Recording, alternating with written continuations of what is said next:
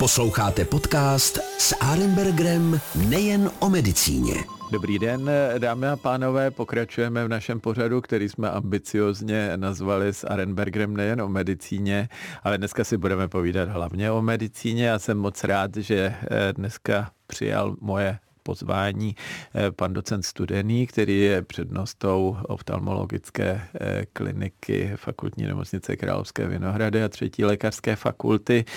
Je to oční lékař, takže budeme si povídat o očích, což mě je velmi blízké, protože můj tatínek byl oční lékař a já jsem taky měl našlápnuto k tomu, že právě na Vinohradech bych začal s očním, ale pak jsem nějak tak procházel kolem první kožní kliniky na Karláku a tam jsem byl zachycen a začal jsem tam a určitě toho nelituji, ale určitě bych ani nelitoval toho, kdybych dělal oční. A mě eh, dneska zaujalo právě téma, které eh, pan docent nabídl, protože předpokládal jsem, že budeme mluvit o nějakých brejlích nebo krvácení do oka nebo něco takového dramatického, ale pan docent navrhl eh, téma, které si myslím, že je velmi důležité můj tatínek vždycky říkal, jakmile ti začnou prorůstat cévy do rohovky, tak prostě pacient oslepne a nedá se s tím nic dělat.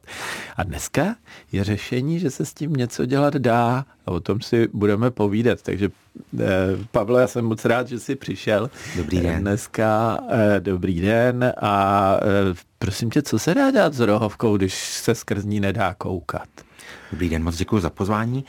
Uh, rohovka vlastně se dá transplantovat v případě, že je nenávratně zajizvená, poškozená a neprůhledná. Eh, je to vlastně jedna ze dvou unikátních tkání v lidském těle, které právě nemají cévy a jsou tím pádem zcela propustné pro světlo a tím jsou pro nás průhledné. Tou jednou je rohovka a tou druhou je čočka.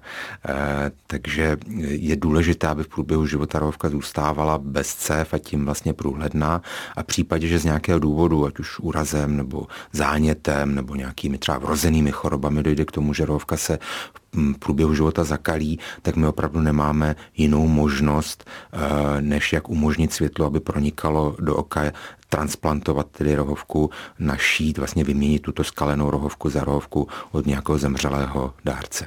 Ale a když eh, teda vlastně naši posluchači slyšejí transplantace, tak si řeknou, transplantace třeba ledvin, že jo, tak tam musí člověk brát celý život léky, aby se to neodhojilo, aby prostě ten transplantát zůstal na tom místě, aby jeho imunitní systém eh, ten tu transplantovanou část neodhojil. U rohovky je to taky tak, nebo je to nějak jinak? Rohovka má vlastně zase výhodu v tom, že je bezcévná, to znamená naše tělo trošku špatně rozpoznává, když tam našijeme nějakou tkáň, která mu nějaký není... podvod. Jo? Nějaký podvod uděláme, která mu není úplně vlastní, takže on vlastně složitě rozpoznává, že mu to nepatří a proto vlastně nevytváří protilátky a ne, nebojuje proti té tkáni, proti tomu orgánu, eh, tak mohutně jako u jiných teda orgánových transplantacích, takže tím pádem transplantace rohovky jsou vůbec nejúspěšnější transplantace a my ve většině případů vystačíme jenom s lokální dočasnou imunosupresí, kdy vlastně jenom zhruba po dobu jednoho roku tlumíme tu reakci e, organismu proti té vlastně cizorodé pro něj tkáni. A to jsou nějaké kapky do Nějaké kapky s používáme s kortikoidem, používáme uh-huh. kortikoidní kapky a po té době je i vysazujeme a ty pacienti vlastně dlouhodobě ty tkáně jim přežívají vlastně a, a jsou funkční a úspěšné. Hm, to je úžasný. Já trošku mám respekt k tomu, že prostě tak malý útvar, který se připlácne na děravý oko, pak se teda nějak přištupuje a ono se to tam přihojí, to je naprosto úžasný. Já si pamatuju ještě, když tatínek operoval tenkrát na první oční klinice a neměli operační mikroskop a dělali třeba katarakty eh, v podstatě z volné ruky a ještě vystřihovali okýnko do duhovky a pak to vypadalo divně, protože tam bylo vlastně černý kolečko a ještě vystřižený trojuhelníček pod tím. Nebo nad tím, nad tím, myslím nahoře, že se to hmm. dělal u dvanáctky. No, no, no. ale a teď pacienti týden vlastně nebo pět dní měli zavázaný oko, pak se zase stehy vyndavali, což určitě hmm. taky nebylo hmm. pro toho pacienta nic hmm. příjemného. Jak vlastně vy to tam teďka přichytíte? To se lepí, nebo tam děláte nějaký intrakorneální stech, čili stech rohovce a ten už se tam nechává, nebo jak to je?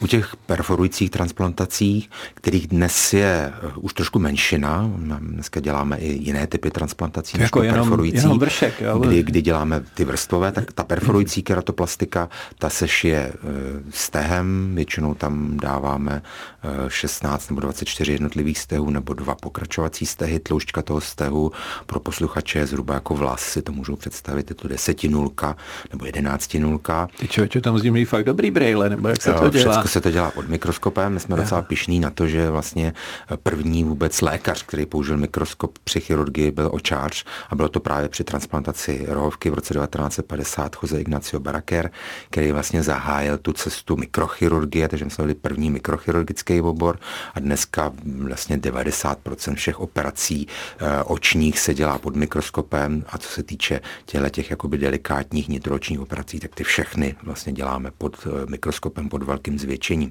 Ona jenom pro představu, ta e, má 1 mm ve svém nejtlustším místě, čili je to opravdu jako velmi tenká tkáň a my třeba při lamelárních transplantacích transplantujeme tkáň, která má 30 mikronů, čili takovýchto vrstviček do milimetru by se vešlo 30.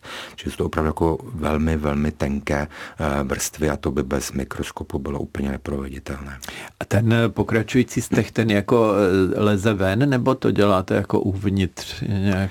Je to, je to vlastně jakoby, mm, ne, neprošíváme celou, celou tu tloušťku rohovky, ale vlastně pokračujeme, čili on vždycky kousek je nad, nad rohovkou, kousek, je, kousek jde vnitřkem a uzlíme ho vlastně tak, aby ten úzel nedráždil, to je velmi důležité, protože právě nějaké dráždění nebo potíže pak mohou vést k tomu, že e, tam vzniká zánět, oko se brání, začínají tam vrůstat cévy a to je začátek vlastně takového začarovaného kruhu, kdy právě to naše tělo pozná, že ta rovka není jeho, začne proti ní bojovat a může dojít i k té velmi nežádoucí reakční reakci, jak tomu říkáme, to znamená odmítnutí eh, té tkáně, čili všechny ty stehy by měly být plně zanořený, neměly by pacienta nijak dráždit, eh, kapeme ty kapičky. My ty stehy necháváme v oku zhruba rok, protože tím, že je ta rovka bezcévná má teda řadu výhod, ale má taky nevýhody, velmi pomalu se hojí. Tím, že vlastně veškerá výživa eh, běží eh, vlastně ze, buď z nitroční tekutiny, nebo ze slz, nebo z těch okolních cévek,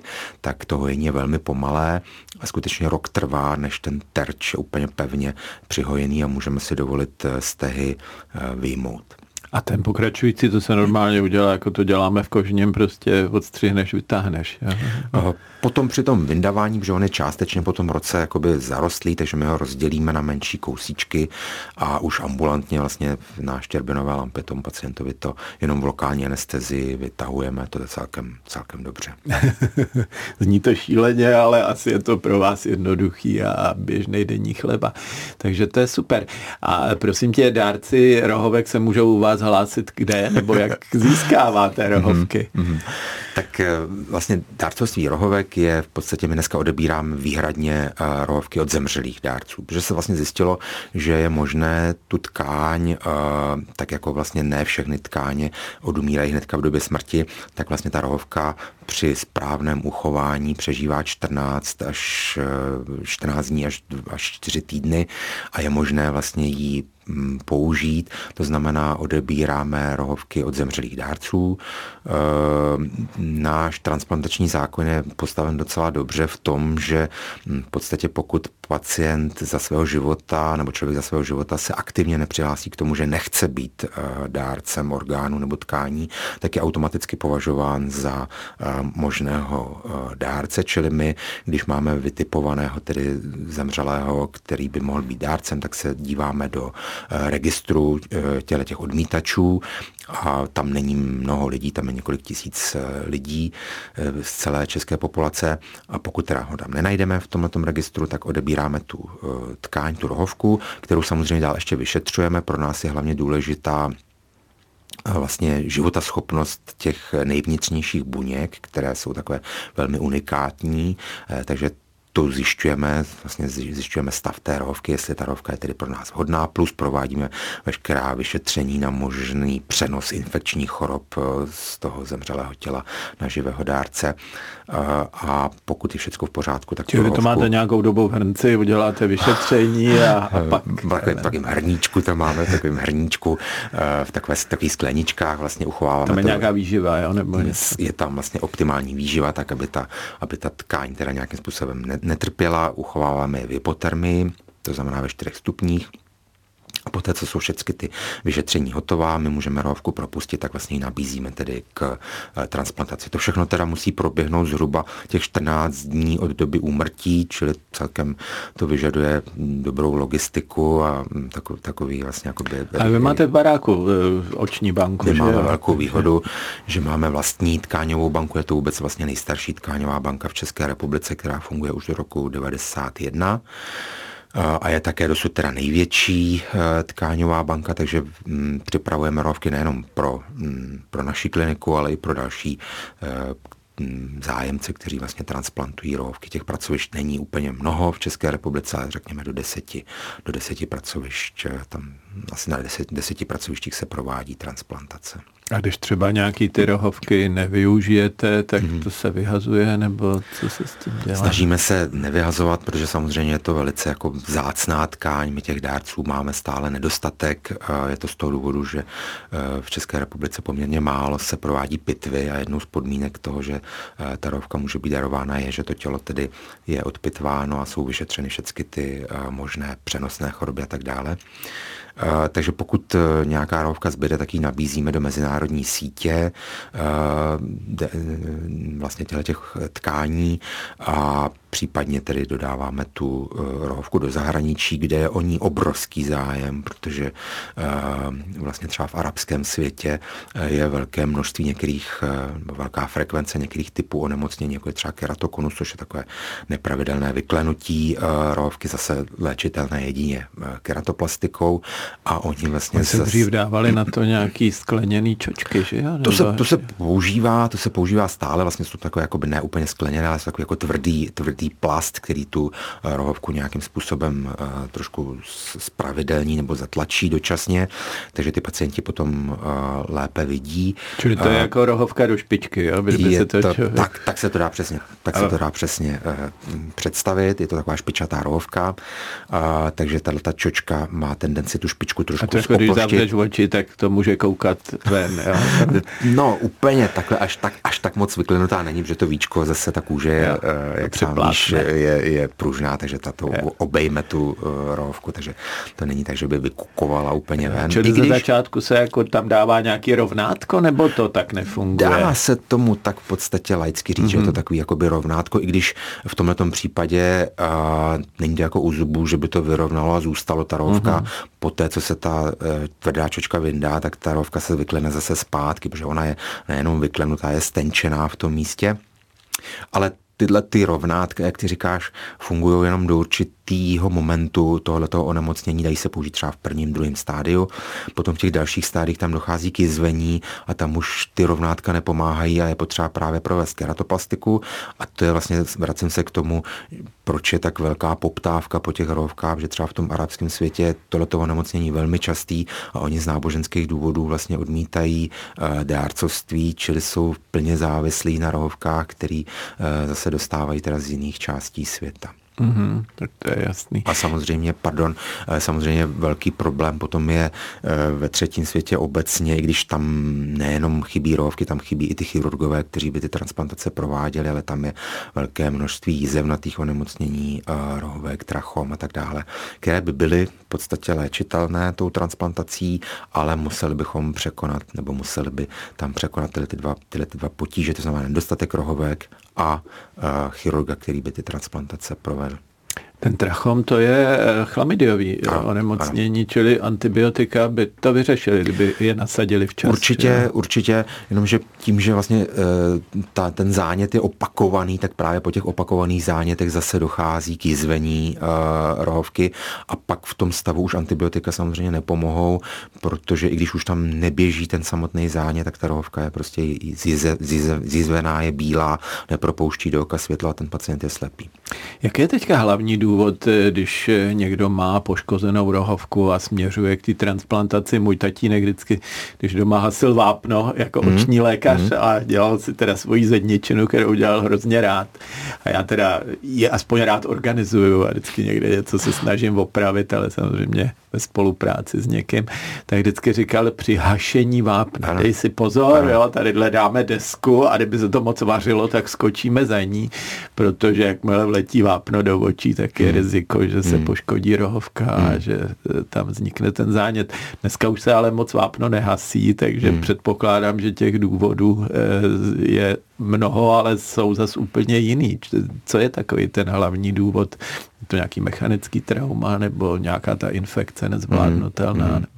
Já se na chviličku vrátím, máš pravdu v tom, že eh, ty úrazy vápnem a ono i to hašený vápno umí udělat teda jako obrovský poškození toho oka, tak eh, stále se s ním setkáváme a je to ku podivu mm, pořád jedna z nejhůře řešitelných i ta transplantace je tam vlastně nejméně úspěšná, zhruba 50% úspěšnost u pacientů, kteří jsou po poleptání vápnem. Mm-hmm. U nás a čím to je, že to oko jako podrážděný mm, a víc mm, reaguje na ano, cizí předměty? Je opravdu jako těžká, těžká vlastně tam tě, těžké chemické poškození uh, rohovky, poškození vlastně kmenových buněk, které jsou v okolí uh, při, při limbu vlastně na přechodu mezi spojivkou a rohovkou, které neumíme úplně dobře nahradit ani tou transplantací. Čili ta úspěšnost u těch pacientů pacientů je obtížná a zcela zásadní je tam eh, to správné eh, primární ošetření, či na tomhle místě určitě by bylo vhodné apelovat, pokud se takováhle věc stane, vždycky vypláchnout, mohutně vyplachovat to oko, aby to vápno se co nejrychleji z oka dostalo. Čili to tatínek tvůj říkal úplně správně,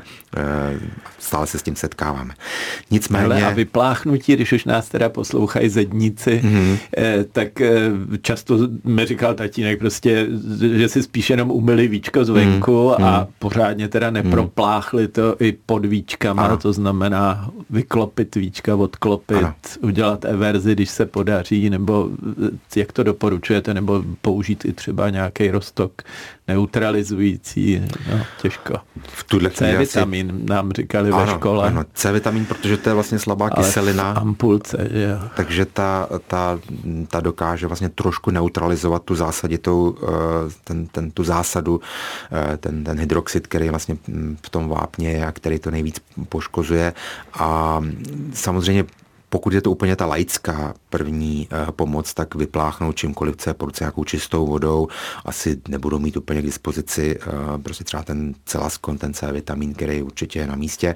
To pak spíš přísluší do rukou aspoň třeba toho obvodního lékaře nebo nějakého zdravotníka, který už má takovéhle věci k dispozici a tam samozřejmě se nabízí ta everze, protože u toho vápna tam bohužel právě tím, jak je to za zásada, dochází tam k leptání, tak vlastně části toho materiálu velmi často často se právě jakoby naleptají eh, na vnitřní stranu víčka, zůstávají tam dál, tam pořád běží ta chemická reakce a pořád se vlastně obrovským způsobem mění to pH eh, v oku a v, v, v jeho okolí, v té rohovce a to vlastně vede k tomu, že ta rohovka uh-huh. potom je nenávratně poškozená.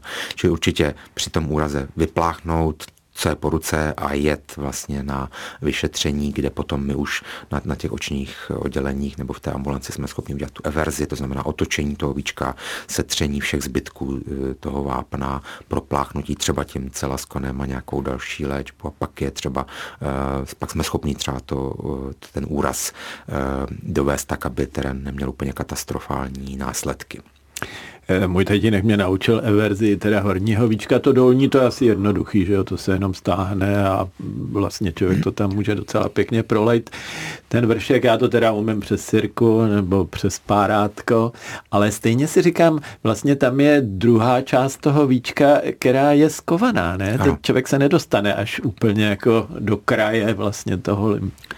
Při té klasické everzi, kterou učíme mediky, a přesně to říkáš krásně, eh, přes, přes párátko nebo přes, přes cirkus se to dá otočit, tak my máme ještě speciální nástroj na takzvanou dvojitou everzi, kdy jsme vlastně schopni se podívat až tedy úplně na, na, do, do, do, toho úplné, do té úplné periferie, eh, kde vlastně přechází ta, ta spojivka víčková na spojivku eh, té oční, to, té mhm. oční koule, čili jsme schopni to vypláchnout a vyčistit úplně celé. Jo, no tak to je výborný člověk.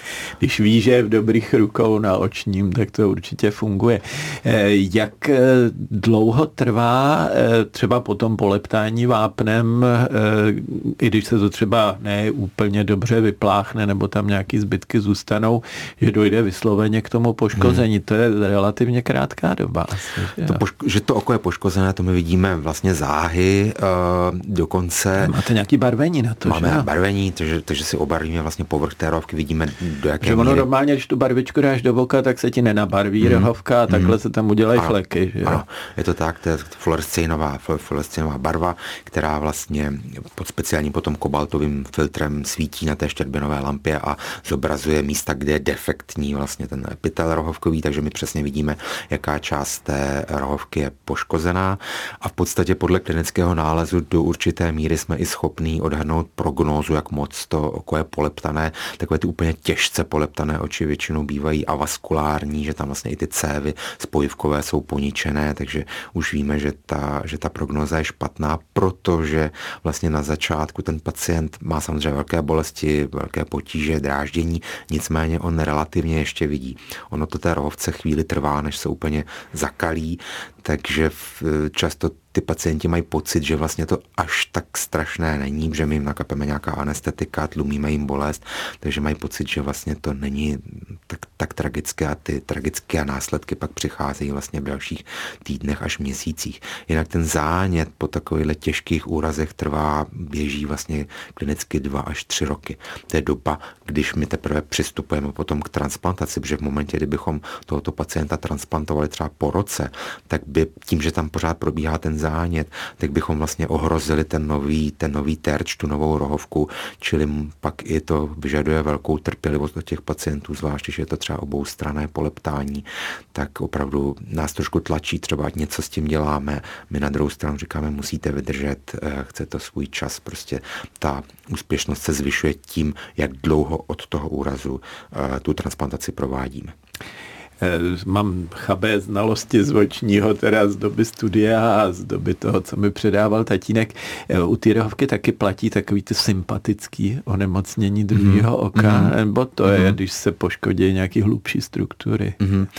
U těch, těch poleptáních to není, nebo u, těch, u, u té rovky to není až tak zásadní. E, nicméně to je, to je zajímavá... Čili to je jako mm. problém jednoho oka a Přesně. vznikne vlastně podobný problém na druhém oku. Přesně. To je vlastně tragická situace jenom pro představu našich posluchačů, kdy vlastně dojde k nějakému závažnému úrazu jednoho oka a to ve smyslu, že to oko zpravidla bývá slepé, a tak tento velký, nejsou to jako drobné úrazy, je to opravdu jako velikánský úraz, většinou perforující kdy jsou poškozeny vnitřní struktury eh, toho oka, tak eh, to právě, že ta imunita toho našeho těla je, stran oka malinko odlišná eh, ve srovnání s jinými tkáněmi nebo orgány, tak eh, tím, že vlastně tam dochází tedy k chronickému zánětu na tom, eh, na tom, na tom oku po úraze, vrůstají tam cévy, tak najednou vlastně to tělo jakoby začíná rozpoznávat tkáně, které do té doby nemělo, abych tak řekl, ochytané,